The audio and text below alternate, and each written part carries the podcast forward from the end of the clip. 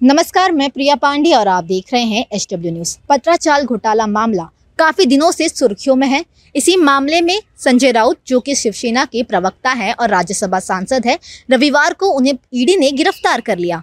उनके घर पर नौ घंटे तक उनसे क्वेश्चनिंग चली, जिसके बाद ईडी कार्यालय में भी उनके साथ छः घंटे तक क्वेश्चनिंग चली। फ़िलहाल हम मौजूद है गोरेगांव स्थित सिद्धार्थ नगर के पत्राचाल इलाके में। इस मामले में अगर हम बात करें तो पत्राचार लैंड स्कैम केस में करीब एक हज़ार चौंतीस करोड़ के घोटाले का आरोप है। ईडी के मुताबिक मुंबई पश्चिम उपनगर के गोरेगांव में सिद्धार्थ नगर के पात्राचाल के सैतालीस एकड़ ज़मीन पर छः सौ बहत्तर परिवारों के घरों के पुनर्विकास के लिए साल 2007 में सोसाइटी द्वारा महाराष्ट्र हाउसिंग डेवलपमेंट अथॉरिटी यानी महाडा और गुरु आशीष कंस्ट्रक्शन कंपनी के बीच करार हुआ था। करार के तहत गुरु आशीष कंस्ट्रक्शन को पत्राचाल को पुनर्निवासित करने का काम मिला। इसी मामले में आज हम इधर मौजूद हैं ताकि हम यहाँ के जो मूल रहवासी हैं उनसे बातचीत कर सके और उनके अ, उनकी मनोदशा को समझ सकें। इस मामले का खुलासा करने में सबसे अहम भूमिका है पंकज दलवी सर की, जो कि सीनियर जर्नलिस्ट भी है। उन्होंने लोगों के सामने इस मामले को लाया और अब ये मामला काफ़ी सुर्खियों में है। फ़िलहाल हमारे साथ मौजूद है पंकज दलवी सर। तो चलिए इस मामले की महत्वपूर्ण जानकारी हम इनसे लेते हैं। पत्राचाल ये मुंबई का सबसे जिसको कह सकते रखड़ा हुआ प्रोजेक्ट है, सबसे जो प्रोजेक्ट पिछले कई सालों से कंप्लीट होने का इंतज़ार कर रहे हैं। कई लोग इसमें पिसे हुए हैं छः सौ बहत्तर फैमिलीज़ है जो इसमें पिसी हुई है। छः सौ बहत्तर फैमिलीज़ मतलब कम से कम साढ़े तीन, चार, साढ़े चार हज़ार लोग इससे पिसे हुए हैं। 2018 से घर का इंतज़ार कर रहे हैं 2008 से घर का इंतज़ार कर रहे हैं। अभी तक घर नहीं मिला है 2018 तक भाड़ा मिलता था, वो भी बंद हो गया है। अब एक सुकून की बात यह है कि घर का काम शुरू हो गया है, अच्छी तरह से काम शुरू हो गया है, लेकिन भाड़े का जो विषय है, वो अभी भी प्रलंबित है, भाड़ा अभी मिलेगा या नहीं मिलेगा, ये संभ्रमावस्था जो थी, उससे हम निकल चुके हैं, भाड़ा मिलेगा, लेकिन भाड़ा बोल रही है, अठारह हज़ार भाड़ा दो, हमें मंजूर नहीं है, हमें कम से कम जो है वो चालीस हज़ार, जो 2018 में हमें मिलता था, वो रेंट हमें चाहिए। सर, अभी लोगों के मन में एक आशा निर्माण हो गई है, संजय राउत की गिरफ्तारी के बाद से तो लोगों की आशा इस बार पूरी होगी क्या उससे कुछ नहीं होने वाला है। किससे गिरफ़्तार करो, उससे हमें कोई लेना देना नहीं है और आशा इस चीज़ से नहीं हुई है। आशा हमारे संघर्ष की वजह से हुई है। हमारे जो संघर्ष दिया है, हमारा जो संघर्ष का नारा था, पिछले छः सात साल से हम लोग जो सड़क पे उतर के संघर्ष कर रहे हैं, मैं खुद तीन दिन अनशन के लिए यहाँ पे बैठा था। तीन दिन मैंने अनशन उपोषण के लिए यहाँ बैठा था। तो ये संघर्ष का नतीजा है। एक दिन में किसी को गिरफ़्तार होने के बाद प्रोजेक्ट पूरा नहीं होता, ये बात आप ध्यान में रखो। ये लंबी प्रोसेस होती है, पूरा संघर्ष होता है। हमें राजनीति के बारे में कोई कुछ चीज़ें नहीं कहना, हमें नहीं मालूम किसे गिरफ़्तार किया, किसके ऊपर कार्रवाई हो रही है, किसके ऊपर होगी, किसकी इन्वॉल्वमेंट थी, किसके हाथ थे, कोई किसकी पूरा इसमें इन्वॉल्वमेंट थी, हमें इससे लेना देना नहीं, हमें सिर्फ़ घर, भाड़ा और जो ट्राईपार्टी एग्रीमेंट्स में जो कमिटमेंट थी, उससे लेना देना है। सर, आपको क्या लगता है इस मामले में मुख्य आरोपी कौन है? मुझे आरोपी का नहीं पता, लेकिन मुझे इसमें विक्टिम कौन है ये ज़रूर पता है। इसमें फंसे हुए विक्टिम हम लोग हैं। किसने किया आरोपी? अगर हमें फंसाने वाला कोई होगा तो बिल्डर है, हमारी पुरानी सोसाइटी के सदस्य है और माड़ा के अधिकारी है। हम विक्टिम है। इन तीन अथॉरिटीज़ के सोसाइटी माड़ा और यहाँ की जो पुरानी सोसाइटी थी और यहाँ का बिल्डर ये तीन हमारे लिए आरोपी है, तीन हमारे लिए दोषी है। इन्होंने आज हमें सड़क पर लाया है। जो कुछ कार्रवाई होनी चाहिए इनके ऊपर पहली कार्रवाई होनी चाहिए, लेकिन वो कार्रवाई हो नहीं रही है। इनके ऊपर वो कार्रवाई दिखनी चाहिए, जिन्होंने हमें आज सड़क पे लाया है। हज़ारों करोड़ रुपए का भ्रष्टाचार किया है। गलत इन्फॉर्मेशन दी है गलत रिपोर्ट्स बनाए हैं। अलग अलग तरीके से अपने अपने फ़ायदे की बात उन्होंने की है और पत्राचाल के रहीवासियों के लिए कुछ भी उन्होंने नहीं किया। तो वो असल में हमारे लिए दोषी है। संजय राउत की गिरफ्तारी के बाद पत्राचाल घोटाले का मामला फिर से एक बार सुर्खियों में आ गया है। हमारे साथ यहाँ पर पत्राचाल के रह, मूल रहवासी मौजूद हैं।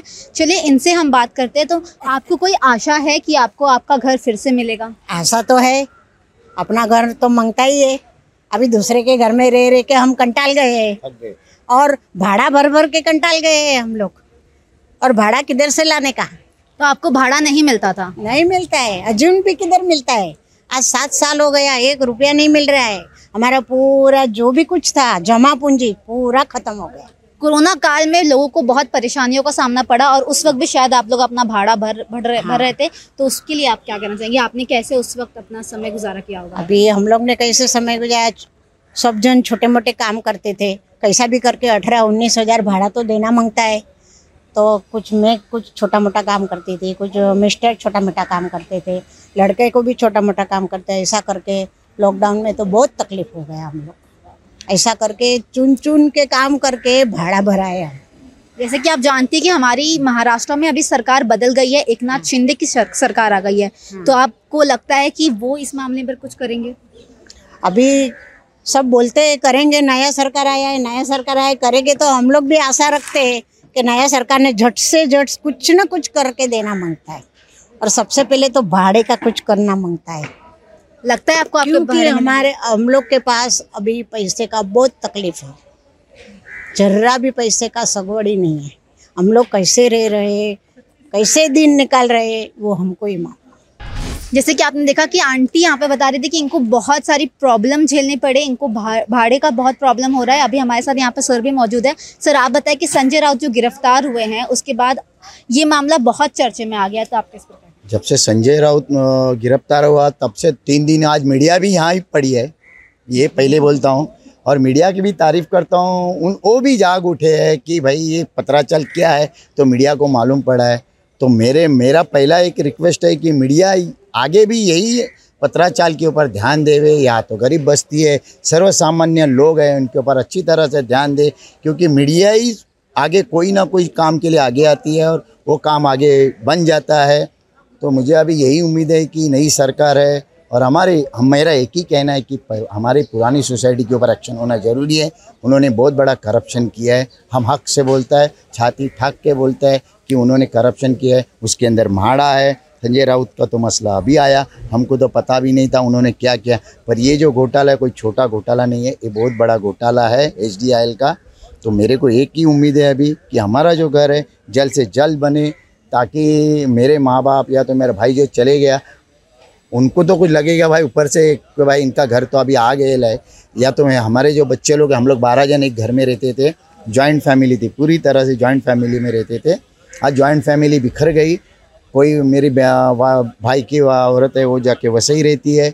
मैं यहाँ रहता हूँ, भाई और जगह में रहता है, हमारा मिलना जुलना इससे क्या हो गया फैमिली सारी टूट गई, झगड़े, ये भी इसमें आ गया, हर एक के घर में। फैमिली पूरी टूट गई साथ में रहते थे पूरे कॉलोनी के अंदर। कॉलोनी मतलब हमारा कोई ये था कि पूरे इकट्ठा कॉलोनी मतलब इकट्ठा। कहीं भी लड़ाई हो तो सब पूरी कॉलोनी के लोग साथ में आना था। सर मुझे ऐसे पता चला था कि यहाँ पर बहुत लोग रहते थे और सब लोग यहाँ से माइग्रेट हुए। तो कहाँ कहाँ पर लोग माइग्रेट बहुत मेरा एक दोस्त था कामत बोल के वो तो मेरे सामने रोते रोते गया बोला सर मैं जा रहा हूँ। अभी मेरा कैपेसिटी ख़त्म हो गया तीन लाख रुपया था ख़त्म हो गया।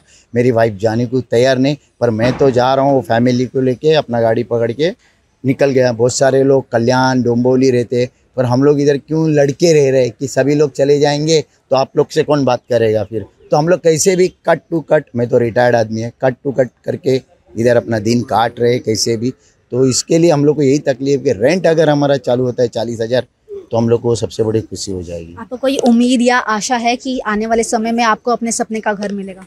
हाँ मुझे तो अभी उम्मीद है कि हमारा जो घर है ना जल्दी मिलेगा क्योंकि अभी सब जाग उठे हैं।